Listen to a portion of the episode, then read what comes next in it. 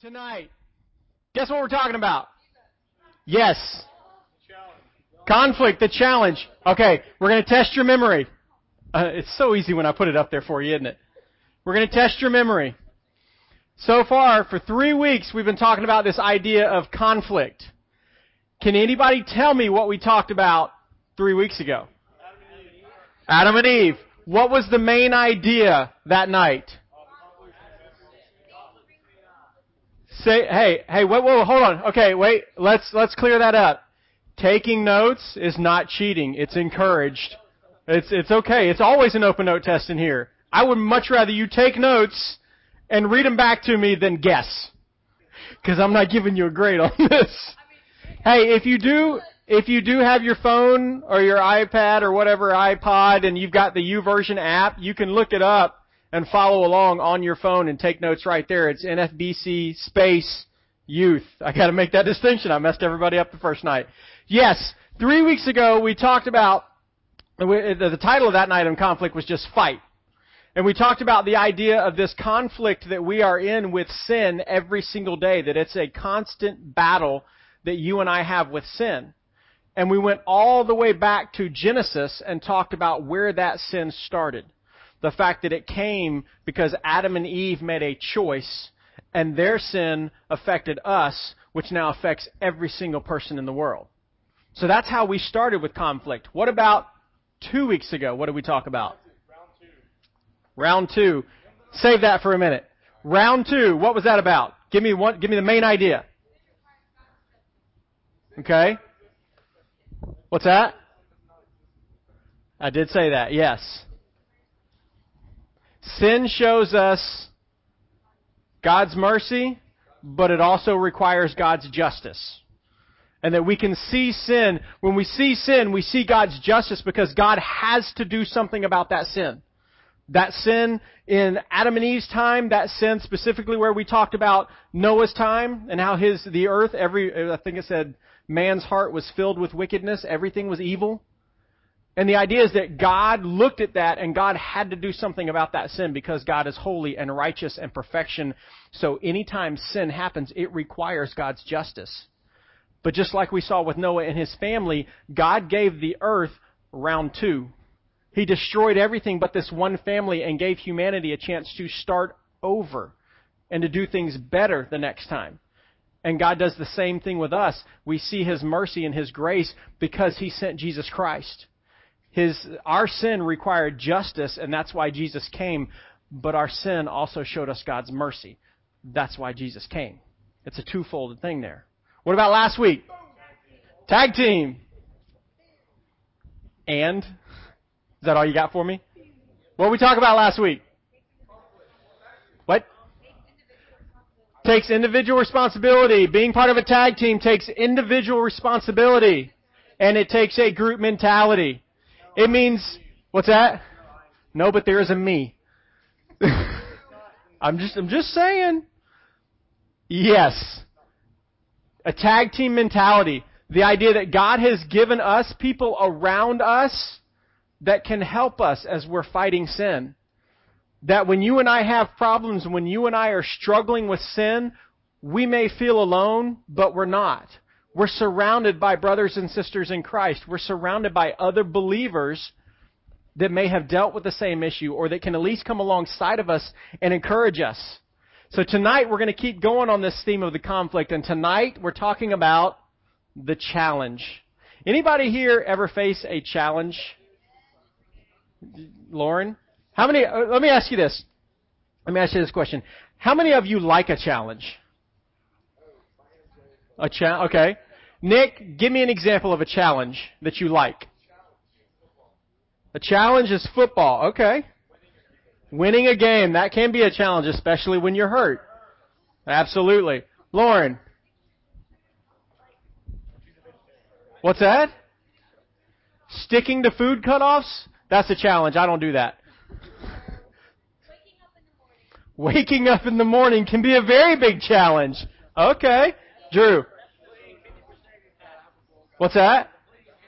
Completing 50% of your passes. Doesn't that rely a lot on the receivers too? So, so you got a tag team effort there. We'll see how I did that. Went back. Mandy. Okay, wait. Whoa. How many of y'all struggle with that? Keeping your mouth shut when you really want to say something, but it's but you don't. It's probably in your best interest that you not. Mm. Catching over a five pound bass, that is a challenge. Alright, here's what I want to do. I have a challenge for you all. It's a challenge for the guys as a group, and a challenge for the girls as a group. Yes, you are. Here's what I need first. Guys, I need you to stand up. I need you to come to this part of the room in the middle. And I need you to form a circle. You can hold each other's hand. You can link arms. However you need to do this. Guys, I need all the guys to be a part of this. You need to form a circle. If you don't know what a circle is, I'm sorry. Yeah, the one with no points. And it's not an amoeba. No. Nick, you can sit this one out if you'd like. Okay. Guys, your challenge, are you listening? Your challenge is to stay in this circle. Do not let this circle come apart in any way. Ladies, your challenge, hold on. Your challenge, now, hear me out. There is no kicking, no biting, no scratching, no poke, no, there's no slapping, no hurting. But your challenge, guys, hey, y'all need to listen so you know what to do. Ladies, your challenge is to get as many guys out of this circle as you can. Guys, listen to me. Listen to me. Hey, if the ladies break, say they come over here and they're able to break this bond, let go. Let go. If they break this bond, then guess what? You're both out. But ladies, ladies, hold on. But then you have to give Samuel and Jimmy a chance to link arms and form the circle. You have to. That's the rule. Okay? Are y'all ready for this? You all have three minutes to do this. Hold on, hold on. I gotta, I gotta time you. Man. Y'all, you, good night. Okay. Have a seat, guys. What's that? Yeah, I'm making sales right now. We're good. All right. Okay, here's what I need to know.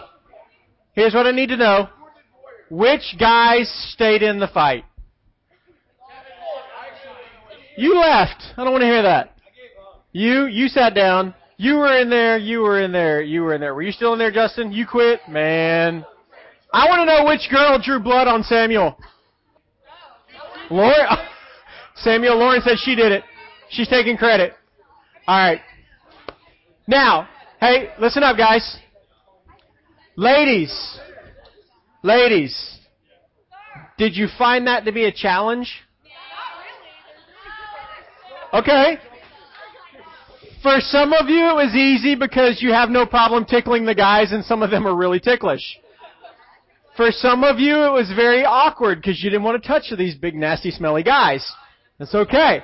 Guys, guys, how many of you found it to be a challenge? To work with Kevin. Are you saying Kevin was not a good person to link arms with?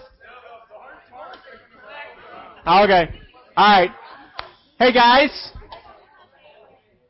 That, what we just did right there, that was not even really a hard challenge. It was funny. We got pictures of it. We're good. You're right. I didn't do it. I did, did that on purpose. But the truth is, every single one of us, we face challenges every single day. Some of those challenges are hard. Some of those challenges are easy. Some of those require more effort to go after than others. There are some challenges that we will do everything we can to just avoid altogether. So that's what we're talking about tonight is this idea that, that when we come to this conflict, when we talk about this battle with sin, there's a challenge that we face. And if you've never faced it, you will. I can promise you that. Now some things, some challenges and, and conflict when it comes to sin, like I said, they're, they're not really hard. For instance, if you see a little kid, and this is not necessarily sin, this is just something that can be a challenge. You see a little kid who's walking up to an outlet, electrical outlet and they're getting ready to stick their finger or their tongue in it.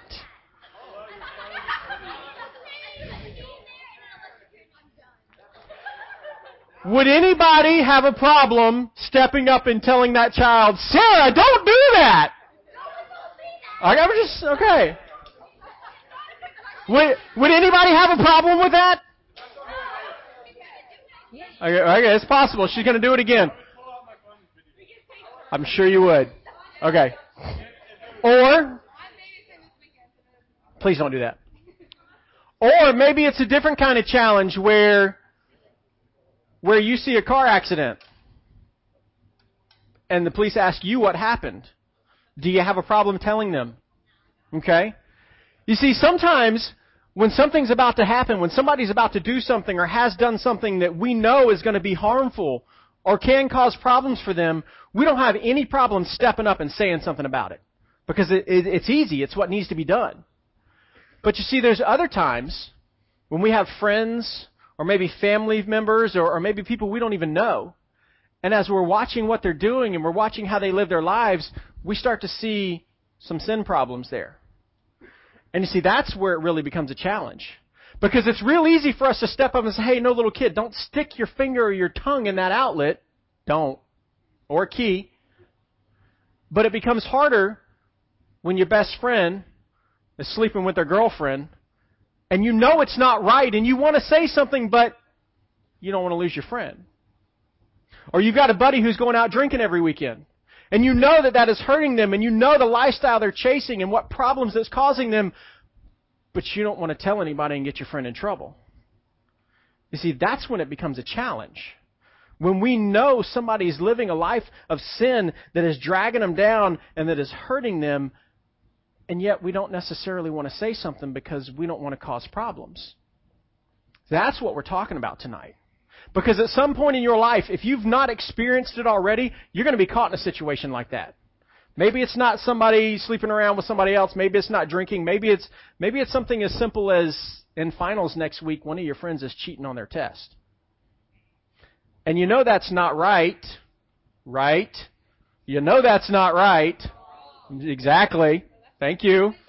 Those of you who didn't answer that one, we'll talk afterwards and you know your friend's doing this, and you know it's wrong, but you don't want to get your friend in trouble, what do you do? What do you do in that situation? This is not a rhetorical question. What do you do? A rhetorical question, that means I actually want an answer. What do you do? What is West Point's honor code? Okay? Meaning what? Means you turn them in. Okay? Oh, that wasn't nice. But you see, guys, I've, I've asked this question three times now, and the only response I've gotten is West Point's honor code. What do you do?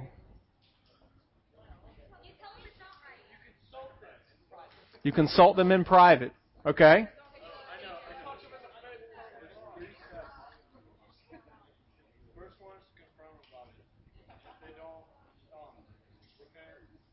Listen up, guys. The second step is to take somebody with you, then confirm again. And then the third step is to take them to somebody in a place of authority, like a pastor. Okay. He just, anybody know where he's pulling that from? Anybody know what book? Matthew. There you go. That's right. He's he's he's saying exactly right. When you see someone, when someone is committing sin, that's what you're supposed to do. You're supposed to confront them if that doesn't work, and it says you're supposed to take witnesses with you, you're supposed to take them before the church, or take them, take them before, I'm sorry, I'm getting it mixed up in my head. You confront them, you confront them with other people, you take them before the authority. That's true. It's easy to say, but is it easy to do? Exactly. Heck no. That's where it becomes a challenge.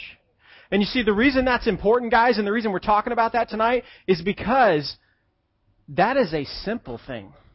That is a sm- cheating on a test. That that in comparison to some of the things that can happen, we see that as a very small thing. And well, they're not really hurting anybody. But sin is sin is sin, right? It's all the same. little things over time will lead to big things and will lead to larger problems. If you got somebody who's willing to cheat on a test repeatedly now, who's to say they're not going to cheat on their taxes in a couple years?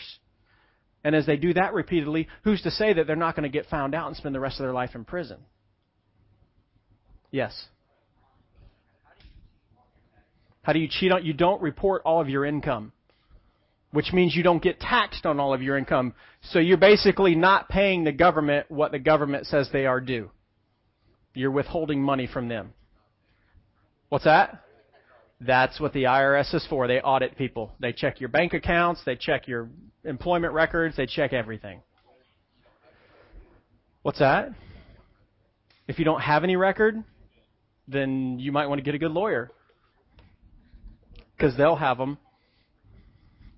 I'm just saying, we can talk about that later. So, guys, at some point, you're going to face a challenge, a situation where you've got something big going on and you know something needs to be said or something needs to be done, but it becomes difficult. And you see, as we face those challenges, as we come into those situations, we're going to look at tonight 2 Samuel chapter 12. And as we read this account and go through what's happening here between Nathan, this prophet of God, and King David, there's a couple things that we see here, a couple questions that I would say are questions we need to ask ourselves when we're faced with a challenge, when we're faced with confronting someone and this possibility of conflict, what do we do? How do we address the situation? Every single one of us, we want a peaceful existence. We want to get along with people. We want to have fun. I'm willing to bet most of us don't like conflict. I hope not. If you do, you're sadistic, and that's the reason Jerry Springer show exists for people like that that like conflict. Because that's all it is. Sadistic? I mean, what's a good definition for sadistic? You enjoy pain. You enjoy pain. You enjoy con- that's masochism. You enjoy conflict. You enjoy trouble. You enjoy causing problems for people. Sometimes yes. Okay. You're sadistic. Evil. There you go. You're a sinner. we'll just leave it there. Open your Bible. Hey, can be. Open your Bibles to 2 Timothy, 2 Timothy, 2 Samuel chapter 12. 2 Samuel chapter 12. I'm losing it tonight. And as we go through this, there's some questions I'm going to pose to you. And these are questions that when you face conflict, when you face a situation where you know something needs to be said or something needs to be done because you see someone chasing a lifestyle of sin that's going to hurt them, is going to hurt other people, these are questions that I would pose you need to ask yourself to decide if this is your conflict to deal with or not. And the first one is this Is this my problem to deal with? Let's look at what happens here in 2 Samuel chapter 12, verse 1. It says, And the Lord sent Nathan to David. Now, if Nathan asked himself this question, Is this my problem to deal with? What do you think the answer is? I heard no. Who said no? Why? What's that? Okay, we got no because it has nothing to do with him. That one? Okay. Anybody agree with that? Who says yes? This is Nathan's problem to deal with. Why? Okay. Anybody got a different reason? Because it what?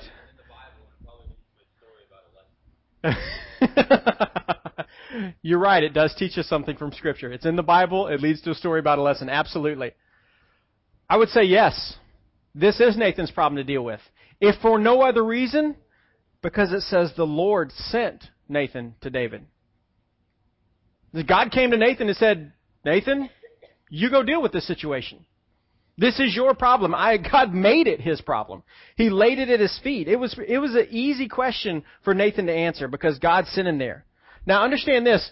One of the reasons this was probably not necessarily too difficult for Nathan to go do is because Nathan and David, this is not the first time they've met.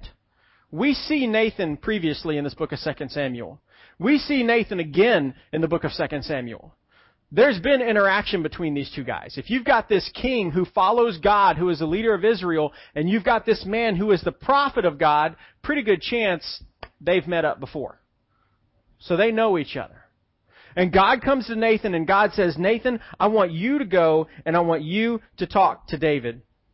Now, that being the case that they might have known each other, you got to think Nathan's probably still a little nervous. I mean, this is the king of Israel.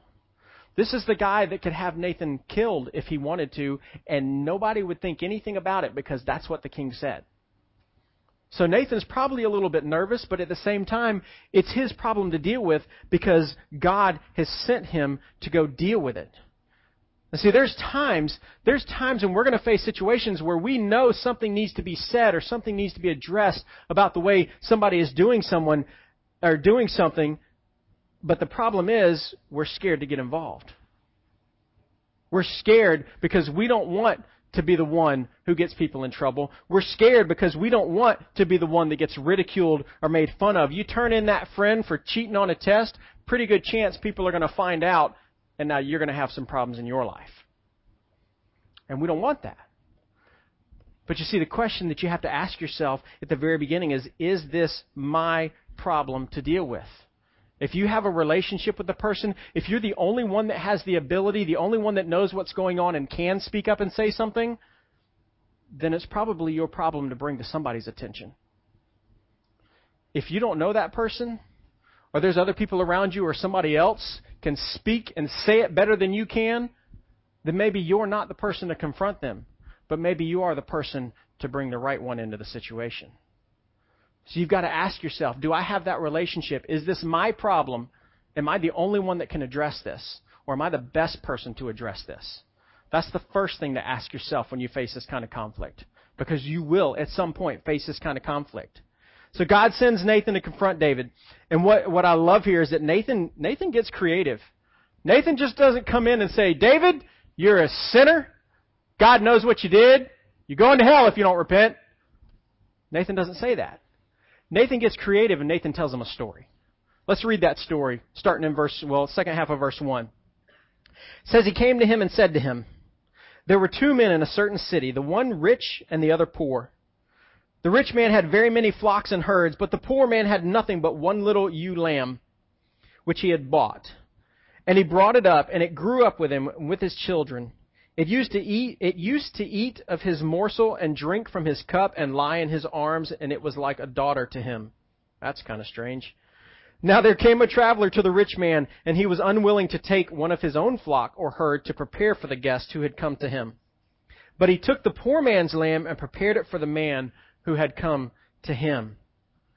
You see, Nathan doesn't just say, David, you've messed up here. Nathan gets creative and he takes this story and he weaves this tale for David so basically that he can get David's response. He wants to see what David's going to say, what David's going to do. You see, sometimes when, when you confront somebody, when you go to address an issue that you see in somebody's life, sometimes you have to get a little creative about how you do it. Now, maybe you don't sit down and write out a whole story and go recite it to somebody. But you might have to get creative in the way that you confront people. You might have to talk to them for a little while. You might have to go hang out with them, spend some time with them before you just talk to them about what's going on and what they need to deal with. I don't know. I don't know what that would look like for you. It depends on how creative you are, I guess. But that's what Nathan does. Because when he does that, he's able to answer this next question. It's question number two. Go ahead and throw that out there, Mr. Billy. What's the best way to deal with this problem? You see, what, what Nathan did is Nathan made this story because that was the best way to deal with this problem. Because the issue that David had going on was a very personal issue. And David was so entrenched in this issue that it took a story about somebody else for David to be able to step back and see what was going on in his own life. You see, because for those of you who don't know the story, basically what has happened here is David has seen a woman. David has taken this other man's wife. He slept with her. She's now pregnant. And because he wants to marry this woman and he can't fix that problem, he has her husband murdered. That's what's going on before this confrontation that Nathan and David, and David are having here.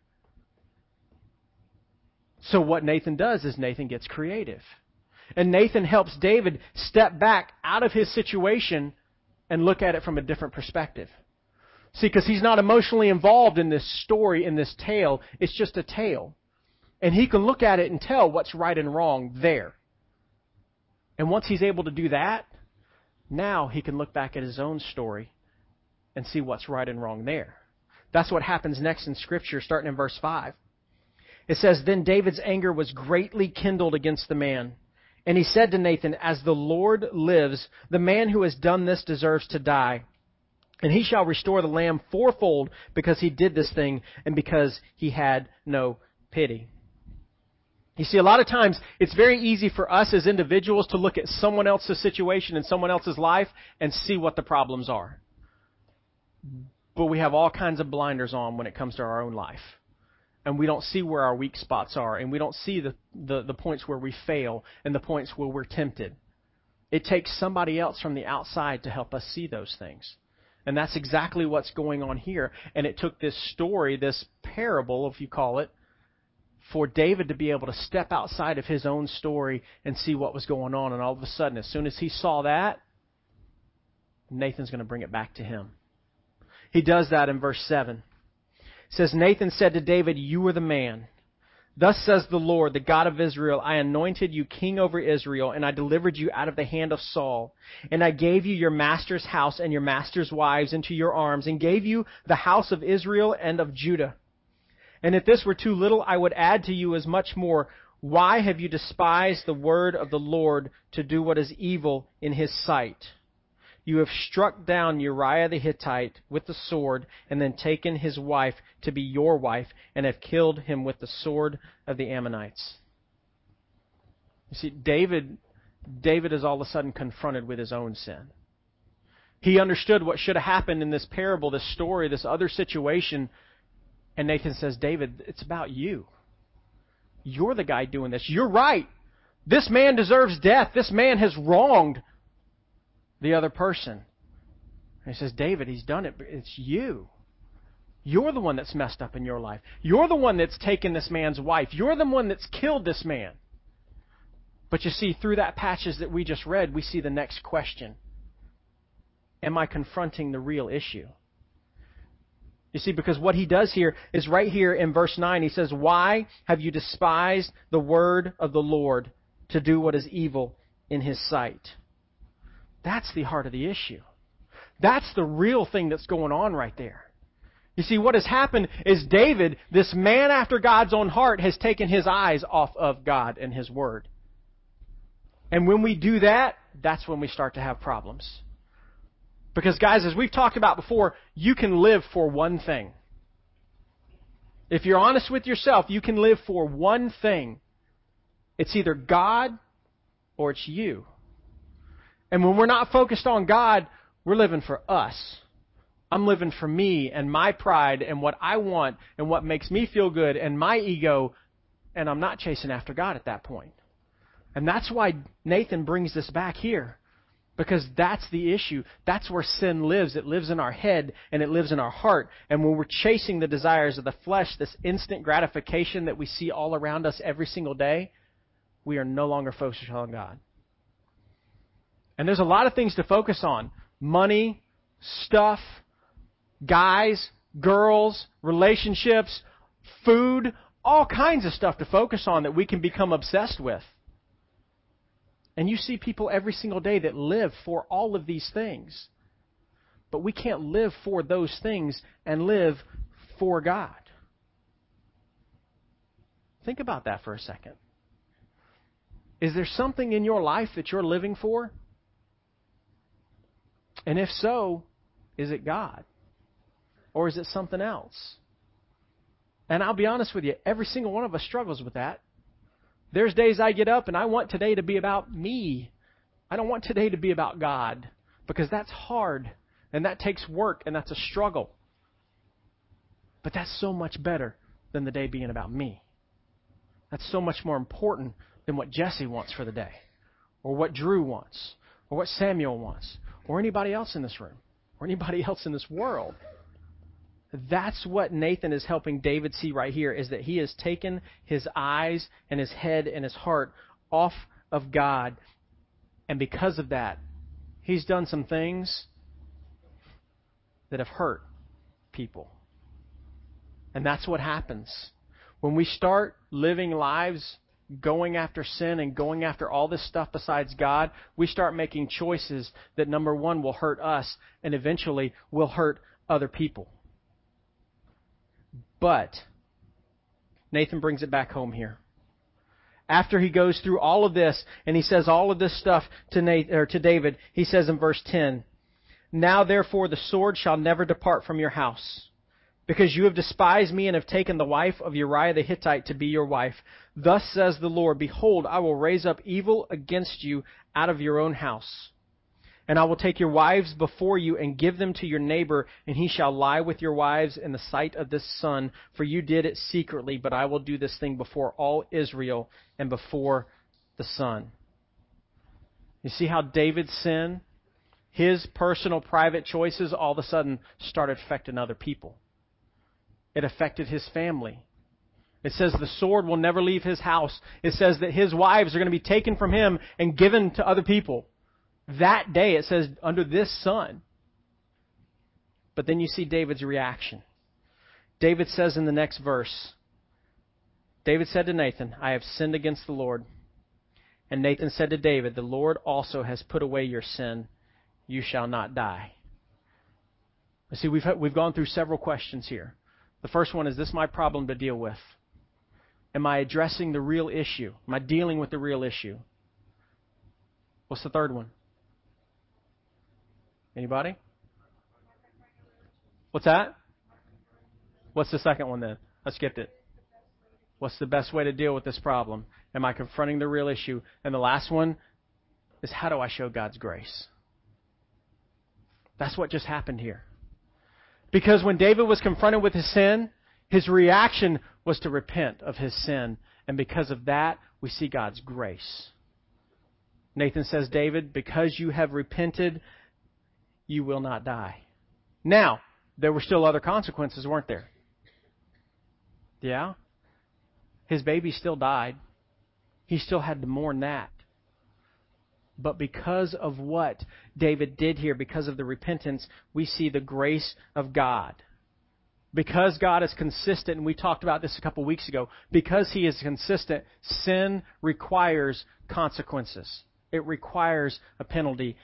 And David experienced that penalty, and so did his family. But sin also shows us the grace and mercy of God.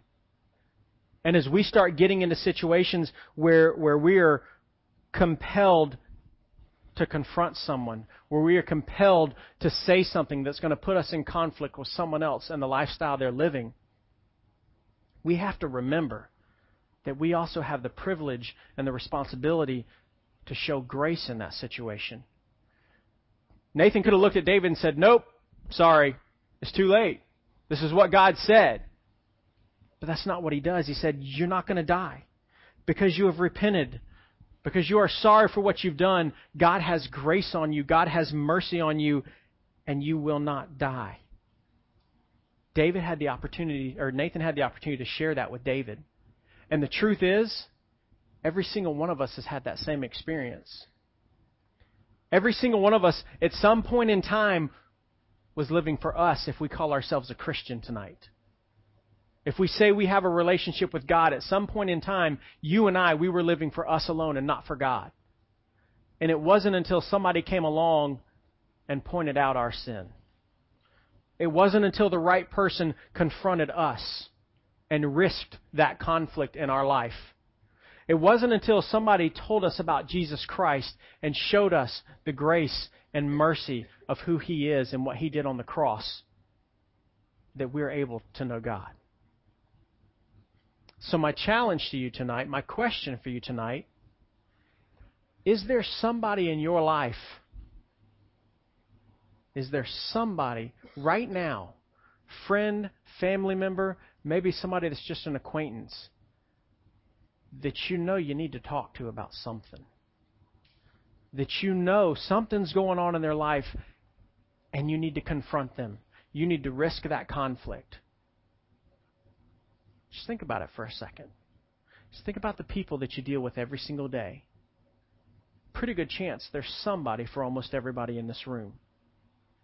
My challenge for you tonight is to pray about that first question. Am I the right person to address this issue? And if you are, start working through the rest of them. I want to give you that chance to do that right now. I want to ask you to bow your heads and close your eyes. Picture that person in your head, if you've got one. And here's what I want to ask you to do.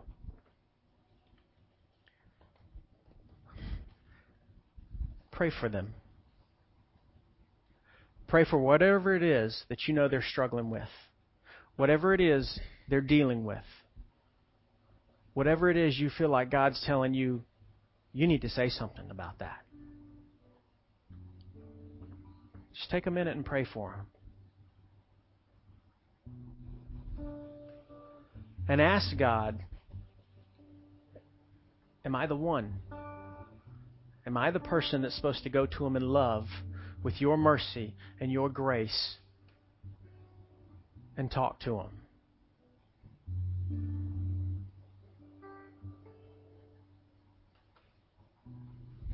And if you've got somebody in mind and you would like myself or Miss Kathleen or Mr. Billy to pray with you, we can do that as soon as we stand up and start singing. Just step to the back of the room and come see one of us, and we'll pray with you for that situation. Or if you just want us to pray for you and you don't want to come back of the room, write it down on one of those green cards that was in your chair when you came in and drop it in this basket up here at the front of the room, and we'll pray for you. But before you do anything, pray for them. Pray for God's wisdom, pray for God's strength pray that you will have the opportunity to share Christ with them the way somebody shared Christ with you. God, we do want to thank you, God, for who you are. Thank you for your love. Thank you for your grace, your mercy. God, your justice, your righteousness, your holiness.